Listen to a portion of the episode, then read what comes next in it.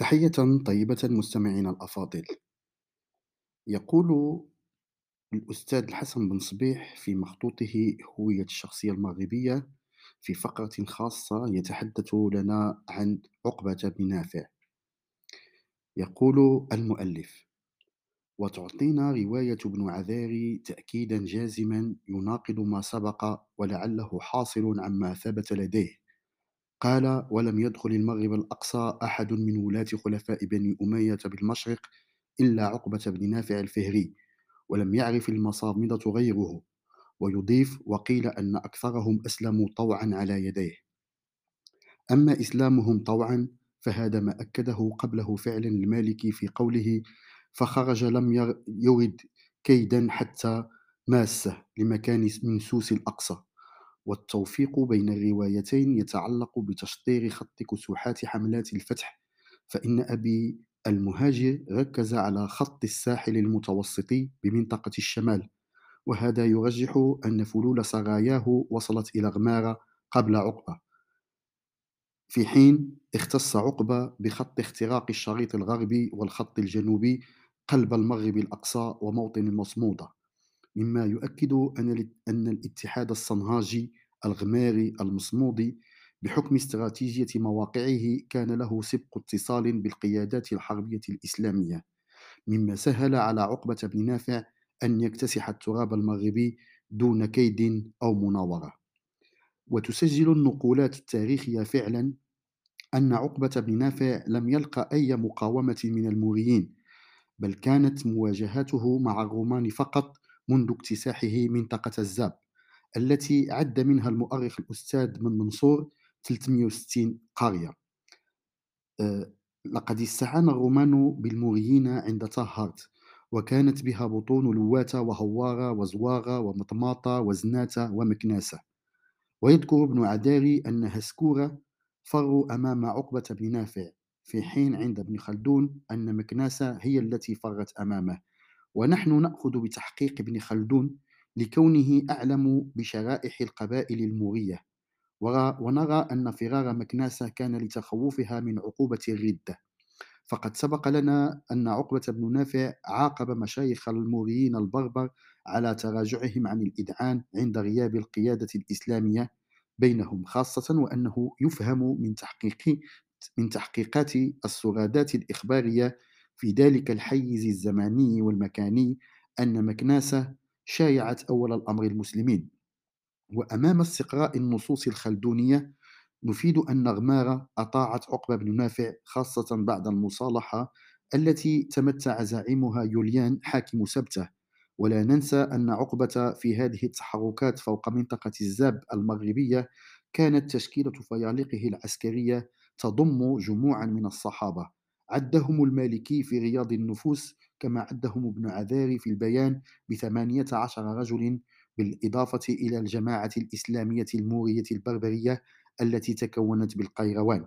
وكان من قيادتها إلى عهد أبي المهاجر القائد حسين بن عبد الله الصنهاجي. ويبدو أن عقبة بن نافع لاقى عنادا وصدا من طرف المصامدة. ولعل عناد المواجهة ناتج عن ملاحظتهم لانحياز غريمتها ومنافستها قبيلة زناتة إذا اعتبرنا البعد الجينيولوجي الإثنوغرافي في, في المتابعة. لذلك اتفقت الروايات عند ابن عذاري حيث تقول النصوص السرادية أنه قتل من الموريين السوس قتالا ذريعا. وهذه المنطقة هي التي تحد بها مسيرة المسالمة مع الموريين فيما يبدو من النص المالكي. ويمكن أن نفهم كذلك أن المصامد الصنهاجيون عندما ماروا جموع زناتة عندما رأوا عفوا عندما رأوا جموع زناتة في صفوف عقبة اعتبروا ذلك تحالفا من سنوهم مع الدخيل يؤدي إلى تهديد يظهر في تعمد عقبة لمصاحبة زعيم أبو أوغبة وبطون قبائلها في زحفه ما وراء صورا في الأغلال وهو تغميز من البعد الأنثروبولوجي الاجتماعي لمراهنة عقبة بن نافع على إشعار القبائل البربرية بأن أعظم رؤوس رؤساء بطونها كأوغبة يعتبر رهان الغلب والاستسلام لقيادة أركان الحرب الإسلامية في الفتح بالمنطقة. ولذلك نرى تعليل محاصرة مصمودة بشرائحها القبلية البربرية لعقبة بن نافع حصارا عنيفا لتمنعه من التوغل في جبال الأطلس والانحدار على سهول مواقعها حتى لا تترك له مجالا لتطويق تحرك باقي أصنفيات أفخاذها المتوطنة. وهذا ما أكده فيما نرى ابن خلدون بالذات في مقولة متابعته ثم أجار إلى وليلي ثم إلى جبال درن وقاتل المصامدة فانحازت زناة لعقبة. ترجح كفة العصبية في عشائرها على صنوتها سنهاجة والدال في هذا عندنا المقولة الخلدونية ونهضت إليهم جموع زناتة وكانوا خالصين للمسلمين منذ الإسلام مغراوة فأخرجت المصامدة عن, عن عقبة. مما يدل أن أنها كانت كمنت له وطوقته فانقلبت استراتيجية الحرب لفائدة جيوش الفتح الإسلامية. فرد عليها عقبة عنيفا حيث قال ابن خلدون ثم أثخن فيهم حتى حملهم في طاعة الإسلام بالغرب من أقصاه إلى أقصاه.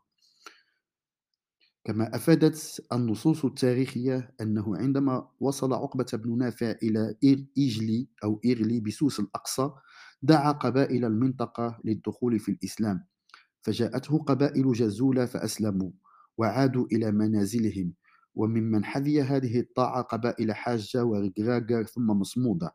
فقد استجابت لدعوة عقبة ودخلت في الإسلام فترك فيهم عند وادي تانسيفت صاحبه شاكر لتعليم الموريين البربر أصول الدين.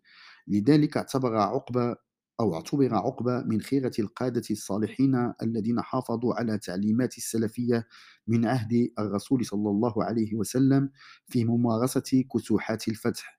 حين انفرد دون غيره من قبله أو بعده بممارسة شرعية الدعوة قبل مباشرة القتال.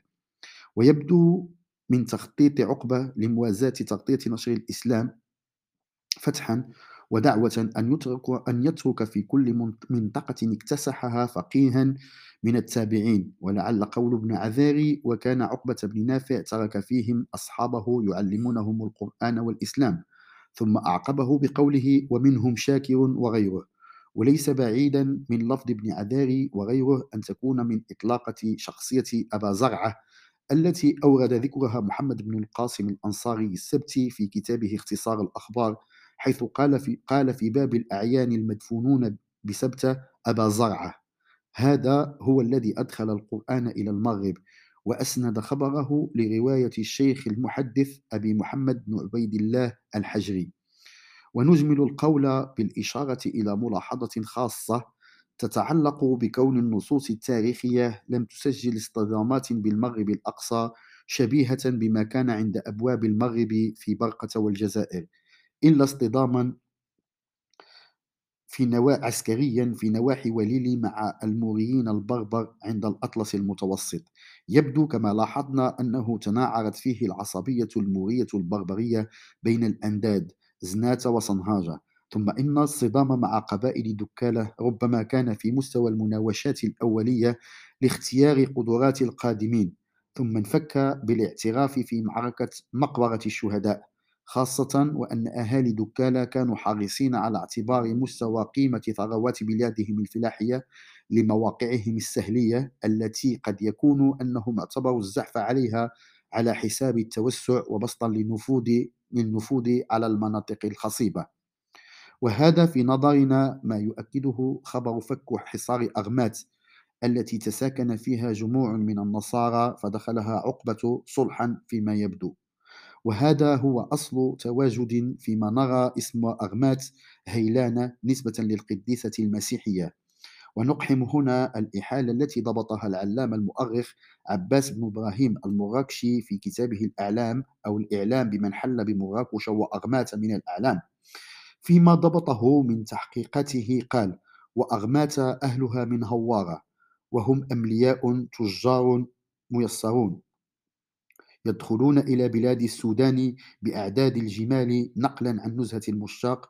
وقال وبلاد هيلان هي بلاد كلاوة اليوم وهم مصاميد مما يفيد أن بطونا من هوارة التحمت بحكم استراتيجية المنطقة على مشارف طرق تجارة القوافل الصحراء مع أصولات مصمودة بين أغماة أوريكا وأغماة هيلانا لذلك يبقى أصل تقرير فتوى إسلام المصامدة معتمدا على فتوى المركز المالكي بمصر وعميده لعهده المحدث المؤرخ ابن عبد الحكم صاحب كتاب فتوح مصر والمغرب.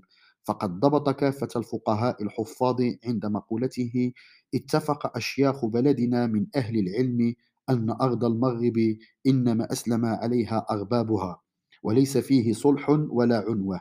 وقد وثق هذا الخبر ثقات من حجم الفقيه القاضي عمر الغندي فيما نقله من نوازله بخط العلامة سيدي محمد بن الحسن بن ماني محشي الزرقاني عن الونشريشي عن ابن مرزوق وهو سند, سند نراه لا ينازع. على أن معلمة هذه الفتوى كانت بعلامة القاضي العربي بردلة أيضا وتبعه محمد بن عبد القادر الفاسي قائلا ومن جملة المحكي بلاد المصامدة إنما أسلم أهلها عليها وذلك هو الموافق لحكاية المشهور عن سيدي أبو جيد الفاسي.